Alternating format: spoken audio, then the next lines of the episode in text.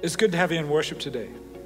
Throughout many years of ministry, it's been my observation that there are some people who embody the word pastor. I'm going to introduce you today to such a man.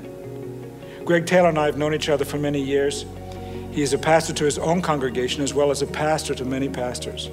It's been my pleasure to have been engaged in ministry with him for a long time. Greg fills a number of roles in our community. First of all, he has a family just like I have, and um, has two kids like Leslie and I have, with a son that's way taller than he is. He's the lead pastor at First Christian Church Clinton, just up the road. He often fills in for me or acts as a co host. We're doing our direct line show each and every Wednesday evening. He's the named advisor of First Christian Church Decatur. Namely, the leadership team of the church here, we often ask for outside counsel, outside voices to come in and speak to situations that we need just a different set of eyes on. And Greg's one of those guys who often comes in and helps us with some discerning words of wisdom, some God's thoughts, if you will. And Greg fills that role in a very, very capable way. Today, though, he's going to be God's man bringing God's thoughts to the entire congregation. And so it's my pleasure to welcome Greg Taylor to the pulpit today.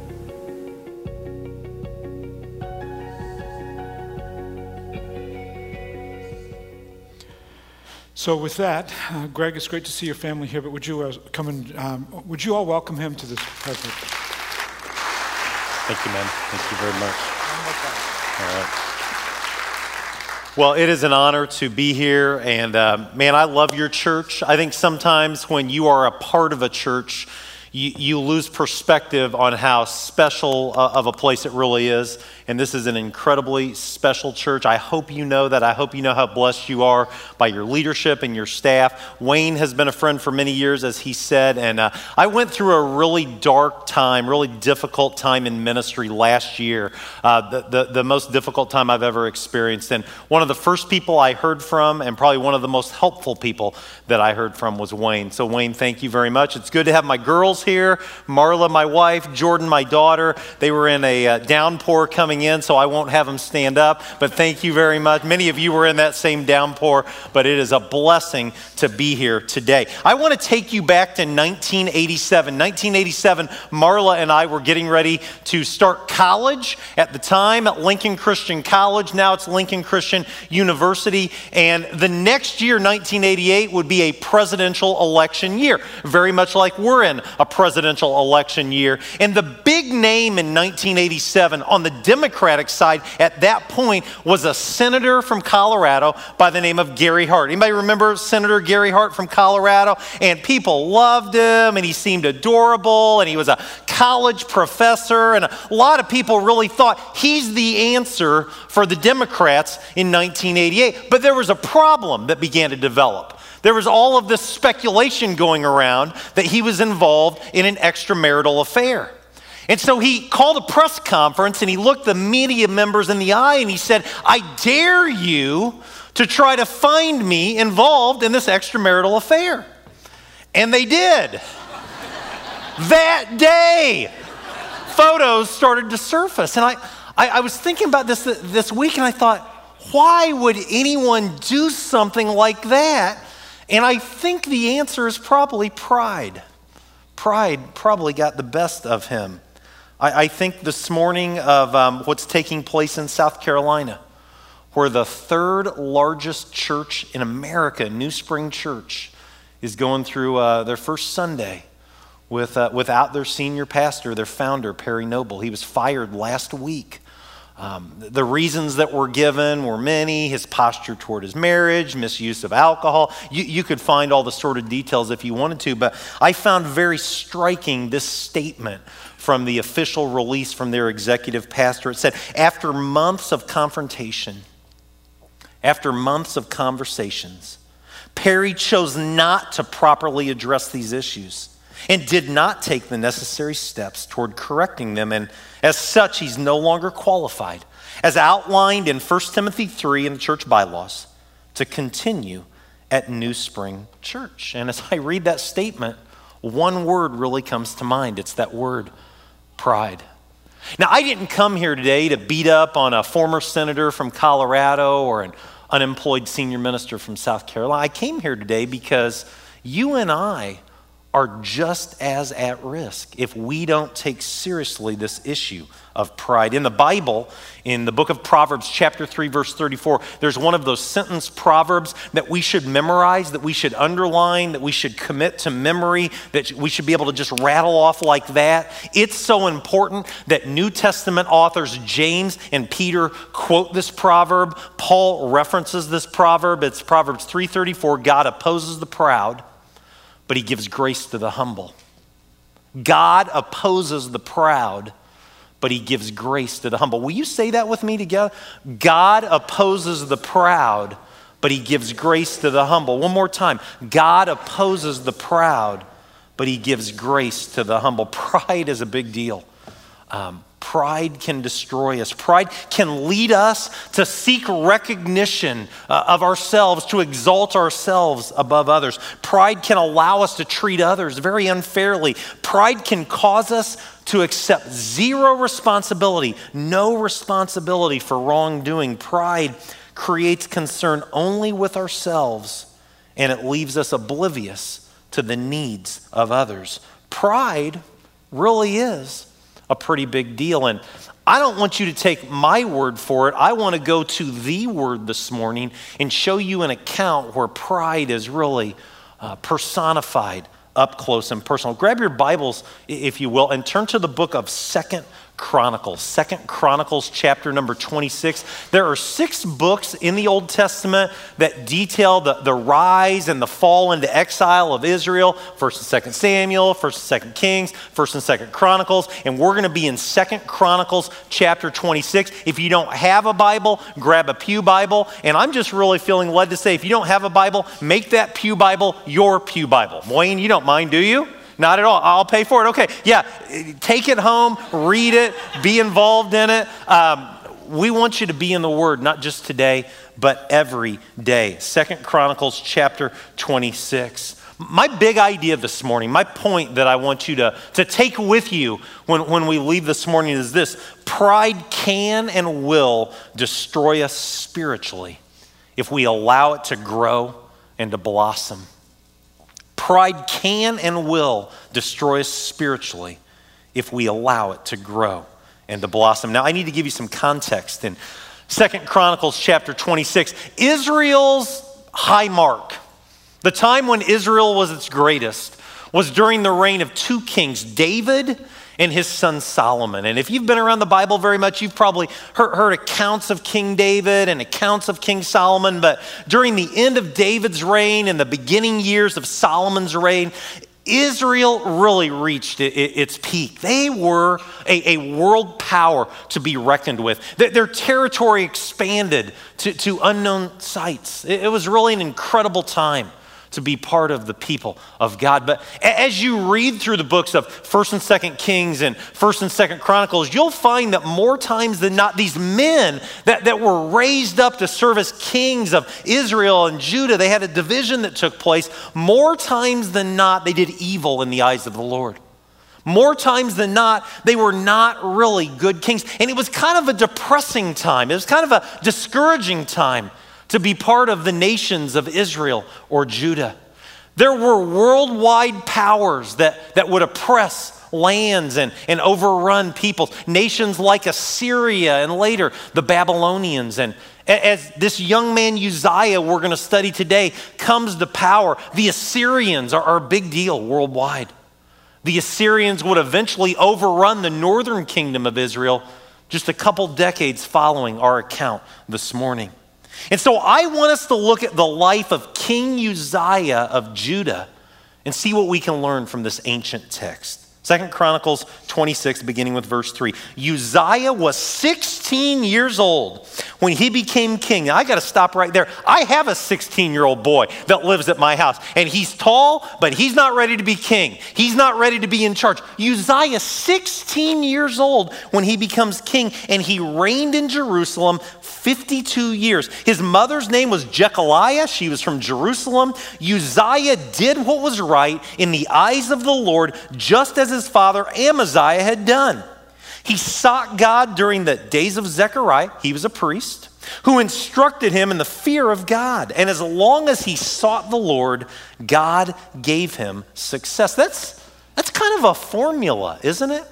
Aren't we kind of formula people? We, we, want formulas. If you were to go to a dietitian and you were to say, I've got this 20 pounds or this 25 pounds and, and, and I want to use it, they would not probably tell you to go home and meditate that, about that more than likely. They would say, well, let's put an action plan together. Let's put a formula together. They, they might say, stop eating triple cheeseburgers and supersized fries and 44 ounces of Mountain Dew, and instead transition maybe to, to grilled chicken or my favorite, vegetables and fruit and ice water, and, and really get out and start exercising. Get on your bike, go for a run, go for a walk. They'd give you a formula. And for the vast majority of people, if you put that formula into place, you're probably going to lose weight. Spiritually speaking, if you went to, to Pastor Wayne or one of the other pastors and you just said, you know, I'm just not in the relationship with the Lord that I need to be. I'm not where I was 10 years ago. I'm not where I was 10 weeks ago. Help me out. They would probably sit down with you and say, Well, are you in the Word every day? Well, no, I'm not. Well, be in the Word. Well, are you praying every day? Well, no, I'm really not. Well, pray. Are you involved in regular worship? Well, maybe it's more irregular. Be in worship every day. You get a formula put into place, and more than likely, that formula is going to allow you to grow spiritually. This is a formula here that worked for Uzziah. Look at that formula seek the Lord, listen and learn from a mentor. His mentor was Zechariah the priest, and live in fear of the Lord. Fear of the Lord doesn't mean I got to go hide behind the drum set because I'm afraid. It's an awesome reverence. It's holding your hand up so anyone can see you proclaim Christ alone, cornerstone, weak made strong in his love. That's the life of this young king Uzziah, seeking the Lord, learning from a mentor who's older and wiser and fearing the Lord. Well, how did it work? Well, the text tells us how it worked. First of all, King Uzziah finds great success in war, and that leads to significant territory expansion. And that might not seem like a big deal for God's people, Judah, big deal. There, there'd been a lot of running, there'd been a lot of fear taking place, and under Uzziah's reign, they're beginning to expand again. Look at our text. It says, Uzziah went to war against the Philistines, and he broke down the walls of Gath and Jabneh and Ashdod. He then rebuilt the towns near Ashdod and elsewhere among the Philistines. God helped him against the Philistines and against the Arabs who lived in Gur Baal and against the Meunites. The Ammonites brought tribute to Uzziah, and his fame spread as far as the border of Egypt because he'd become very powerful. You read that text, you might think they're talking about Solomon. You might think they're talking about David, but this is King Uzziah. Why is that playing out? It's right there in verse 7. God helped Uzziah. The formula is working. But it's not just at war that Uzziah is finding success. Uzziah finds great success at home as well, domestically. Through building projects and agricultural development, Judah finds itself finally able to trade. Look at verse 9. It says, Uzziah built towers in Jerusalem, at the corner gate and at the valley gate and at the angle of the wall, and he fortified them. He also built towers in the wilderness, and he dug many cisterns because he had much livestock in the foothills and in the plain. He had people working his fields and vineyards in the hills and in the fertile land, for Uzziah loved the soil. Unlike many of the kings that are chronicled in the books of 1st and 2nd Chronicles, Uzziah is not just all about war. He understands he needs to take care of business at home as well. Economically, Uzziah really seems to thrive. Verse 10 says that Uzziah loved the soil. Now, we could rally around a presidential candidate like that, couldn't we? Someone that's really good at home, and someone that's really good in foreign policy, and someone that's living in the fear of the Lord and seeking the Lord. And I'd put his sign in my yard. I'm probably not putting any other signs in my yard this year, but I'd put a sign for that person in my yard, quite honestly. But Uzziah is not done.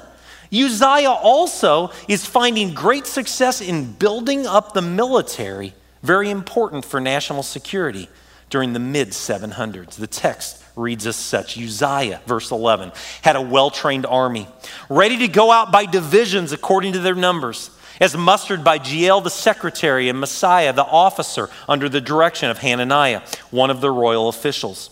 The total number of family leaders over the fighting men was 2,600.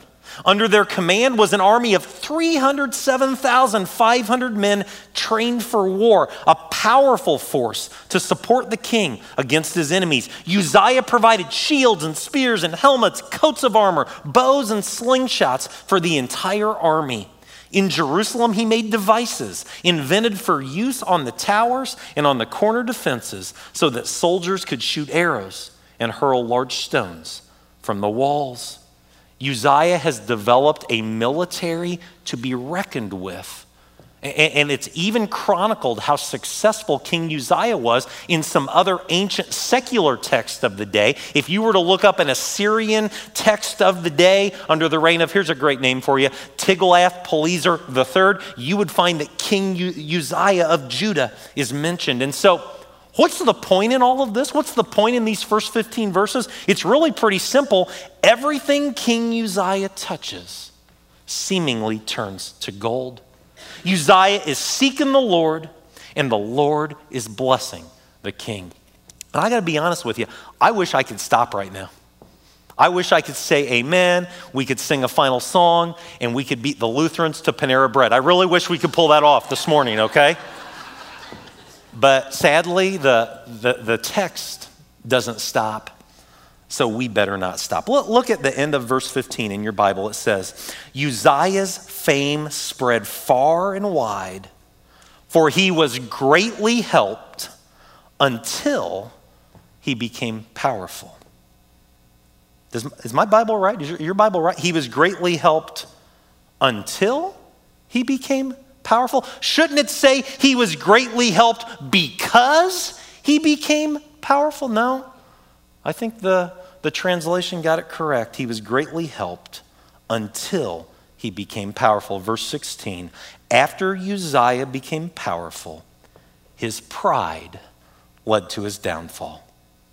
After he became powerful, his pride led to his downfall.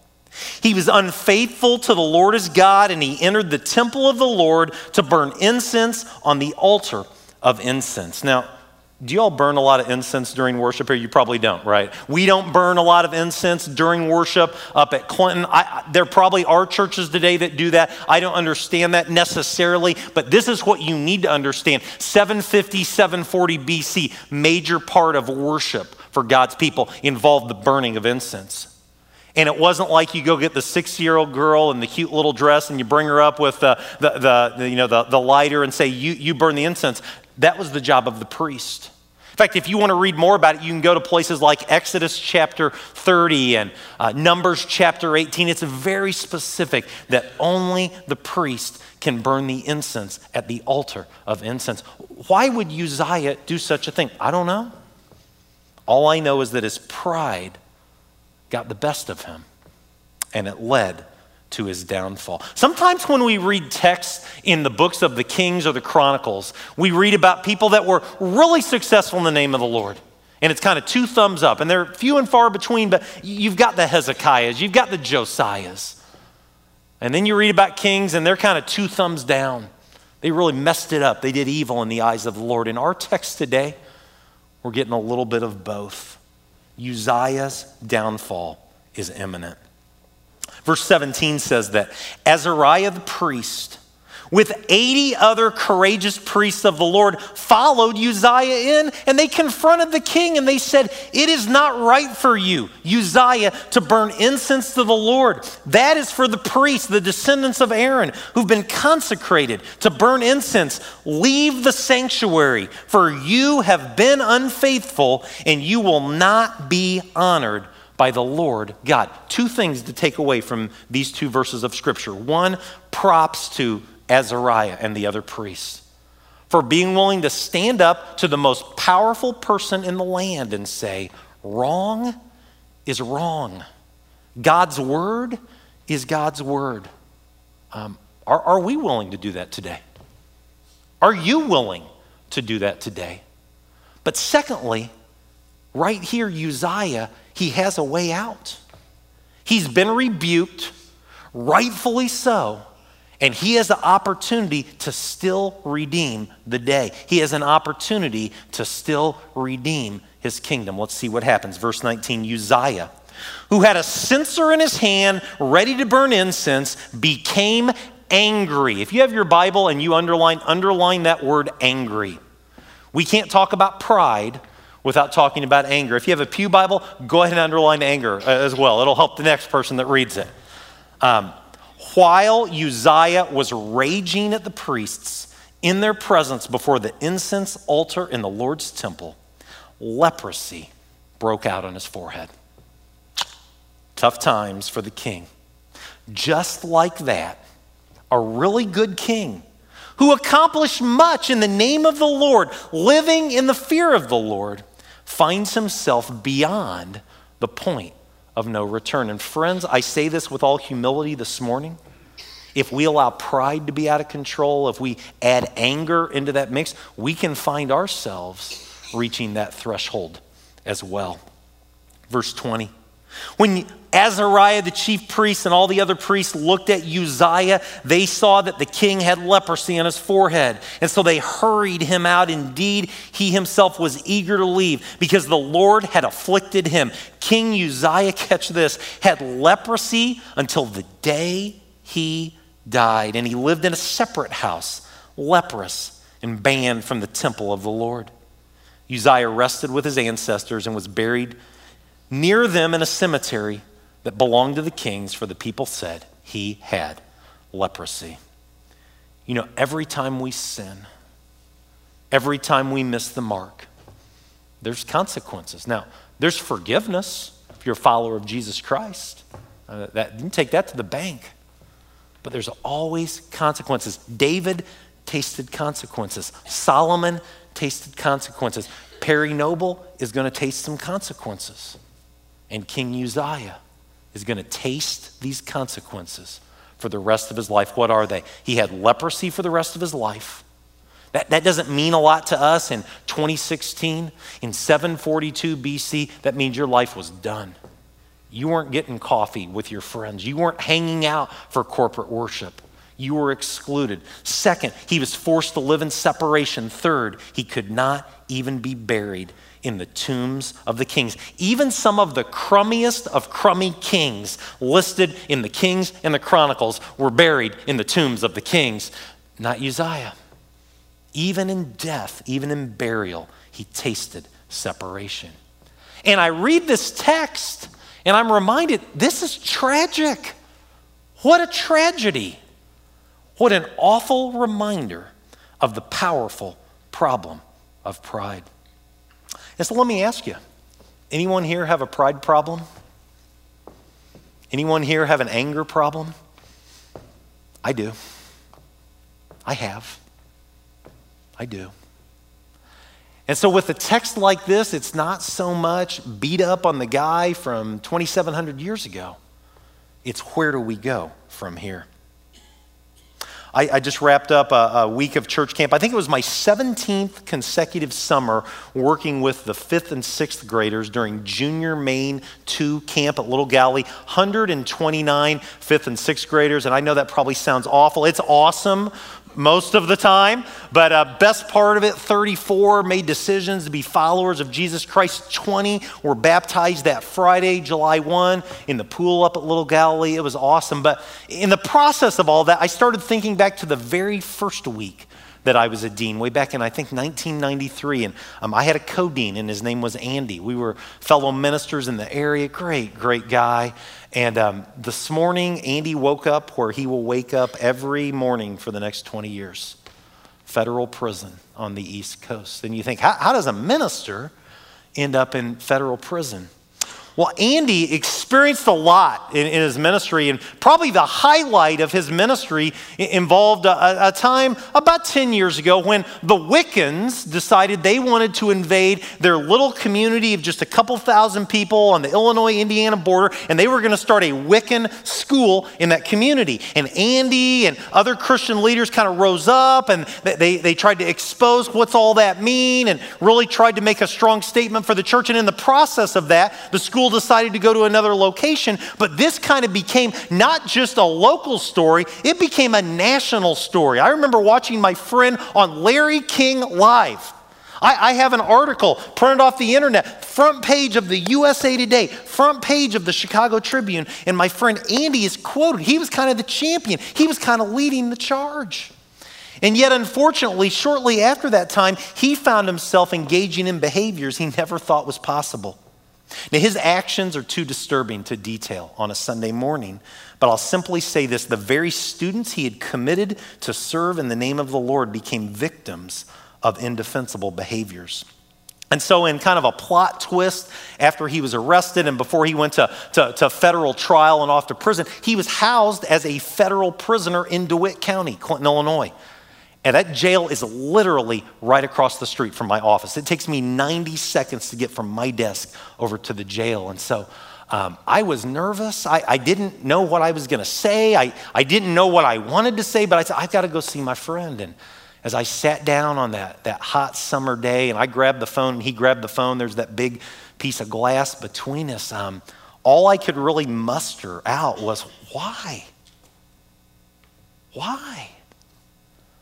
And his answer, I'll never forget. He said, Greg, in one word, pride. When I should have been on my knees in prayer and petition, seeking protection from Satan, I found myself taking spiritual victory laps. I started believing what others were saying about me, and before long, I started doing things I never thought was possible. Pride began my fall. God opposes the proud, but he gives absolute grace to the humble. God opposes the proud, but he gives grace to the humble. And so let me ask you this morning Proverbs 3:34, James 4 6, 1 Peter 5. Life verse or just another silly proverb? As I wrap up our time together this morning, I, I want to do something I don't normally do with sermons. Um, I want to leave you with some questions to ponder. And you can ponder them now. I would encourage you to ponder them, you know, throughout the rest of the day and throughout the week moving forward in your life. Number one is this Will you honestly assess your life? Are there areas in your life where trouble may be brewing, where that terrible combination of pride and anger could, could ultimately get the best of you? could ultimately bring you down. I, I had this reflection last night thinking about this. Um, I've been a follower of Jesus, a, a baptized believer for, for 40 years, almost all my life. And I think people that kind of fit that scenario, and some of us here today, we fit that scenario, we're guilty at times of cutting ourselves an incredible amount of slack, spiritually speaking, but not really having trouble seeing the fault in others. We've been around Jesus for such a long time, we wouldn't even think that greed was a possibility in our life, or pride was a possibility in our life, or anger was a possibility in our life. We've tackled the big sins, we've got those covered, and we wouldn't even consider for a moment that maybe, just maybe, pride is a deal in my life. too. when you find success in your life, who gets the credit? Who gets the glory? One, one of the people that I love spending time with is a guy named Kevin Peterson from the Clinton area, works out at the camp. And uh, not long ago, someone walked up to KP after a pretty successful project on the campgrounds. They walked up and they put their finger uh, in his chest and they said, KP, you're the man. And he said, No, I'm not the man, but I work for the man. It's humility. That's the kind of humility that we, we hear from Jesus when he said things, I did not come to be served, but to serve, and to give my life as a ransom for many. And then finally, are you open to honest conversations about pride in your life? About you and pride. Last winter, um, I invited a couple of my friends from Clinton to go watch my son Peyton, who's going to be a junior in high school, play basketball for Mount Pulaski High School, the, the Hilltoppers. And they came, and it was a Tuesday night, and it wasn't a very good game. Team didn't play very well, and Peyton didn't play very well. He's in foul trouble, and I didn't think a whole lot about it. I talked with Tim and Bob at halftime, but they kind of went on their way, and that was that. And a couple weeks later, Tim uh, came to see me, and he said, I, I need to talk to you. And I love to talk to Tim. Tim Winthy is one of the most encouraging people in my life. Um, he's always got a good word, but he said, You know, I need to bring something up. And I thought, Me, Greg? I'm the pastor. What do, you, what do you need to bring up with me? And he said, Well, you remember that basketball game? I said, Yeah, I kind of like to forget it. He said, Well, he said, I watched you during that game as much as I watched the game. And he said, I got to be honest, I didn't really like what I saw. What do you mean? What are you talking about? He said, Well, you just seemed really disappointed you just seemed really kind of disgusted at times. And when the guy in the stripes blew the whistle a couple times, you looked downright angry. I was at the scores table working the game. And he said, Greg, if I, your friend, am seeing that, so is everyone else. And is your integrity as a minister, is your integrity as a Christian worth a high school basketball game? Man, when he said that, I got to be honest, I didn't want to hear that. And I found myself kind of clenching up. I found myself getting defensive. But you know, at the end of the day, Tim, Tim was right. And I was wrong. And as much as I didn't want to hear that, I needed to hear that. Are we open to honest conversations about the problem of pride and ourselves? As I, I, conclude this morning, I, I leave you with Jesus. There's no greater model. If you want to figure out how can I overcome pride, how can I put that in, in the rearview mirror, and how can I be more of someone that I'm supposed to be, look to Jesus, Jesus Christ, who humbled himself and became obedient to death, even death on the cross. Let's pray. God, thank you for today. And God, I thank you for the chance to. Uh, to be at FCC Decatur. Um, I love this church, and I thank you so much for, for what you're doing in the life of this church. And God, right now we come to you and um, we admit that we're broken people. We admit that we're fallen people. We live in a broken and fallen world. It's, uh, it's heartbreaking when we hear accounts about France and Turkey and now a shooting in, in Baton Rouge. But this morning, our focus is, on us, it's on our lives, it's on our hearts, it's on our countenance.